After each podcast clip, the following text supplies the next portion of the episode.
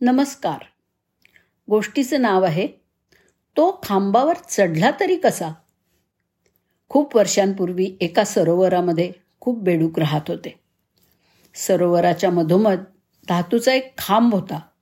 तो खांब ते सरोवर बनवणाऱ्या राजाने बांधला होता.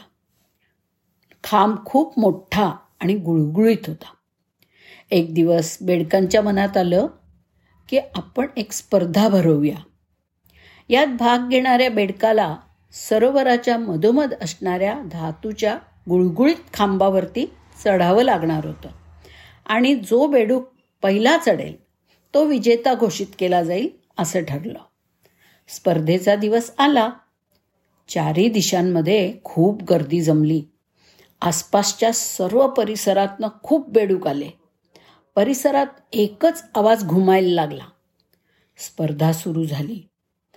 पण खांबाला पाहून कोणत्याही बेडकाला असं वाटत नव्हतं की स्पर्धेतील कोणताही बेडूक या खांबावरती चढू शकेल.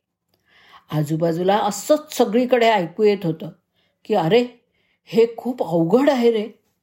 ही प्रतियोगिता आपण कशी जिंकणार? छे छे जिंकण्याची शक्यताच नाही. अहो इतक्या गुळगुळीत खांबावरती कसं चढणार? जो कोणी बेडूक वर चढायचा प्रयत्न करत होता तो आपला अपयशीच होत होता. थोडा वर चढून तो परत खाली पडत होता. स्पर्धेतले खूप बेडूक पुन्हा पुन्हा प्रयत्न करत होते.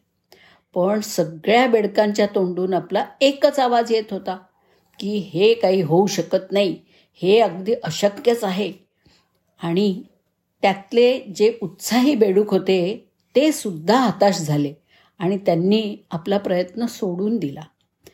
पण स्पर्धेतल्या त्या मोठ्या बेडकांच्या मध्ये एक लहान बेडूक होता. जो सारखा सारखा वर चढायचा प्रयत्न करत होता आणि खाली पडत होता. पण परत त्याच उमेदीने उठून वर चढत होता. आणि शेवटी चढत चढत तो खांबाच्या वरपर्यंत पोचला आणि स्पर्धा जिंकला. त्याच्या विजयावरती बाकीच्या बेडकांना खूप आश्चर्य वाटलं. सगळे बेडूक त्या विजेत्या बेडकाला घेरून उभे राहिले आणि त्याला विचारायला लागले ए तू हे असंभव कसं काय संभव केलंस रे? तुला आपलं लक्ष प्राप्त करण्याची शक्ती आली कुठून? जरा आम्हाला पण सांग की तू हा विजय कसा मिळवलास? तेव्हा मागून एक आवाज आला अरे त्याला काय विचारताय? तो तर बहिरा आहे. मित्रांनो एक गोष्ट नेहमी लक्षात ठेवायला हवी की नाही की आपल्यामध्ये आपलं लक्ष प्राप्त करण्याची काबिलियत असते.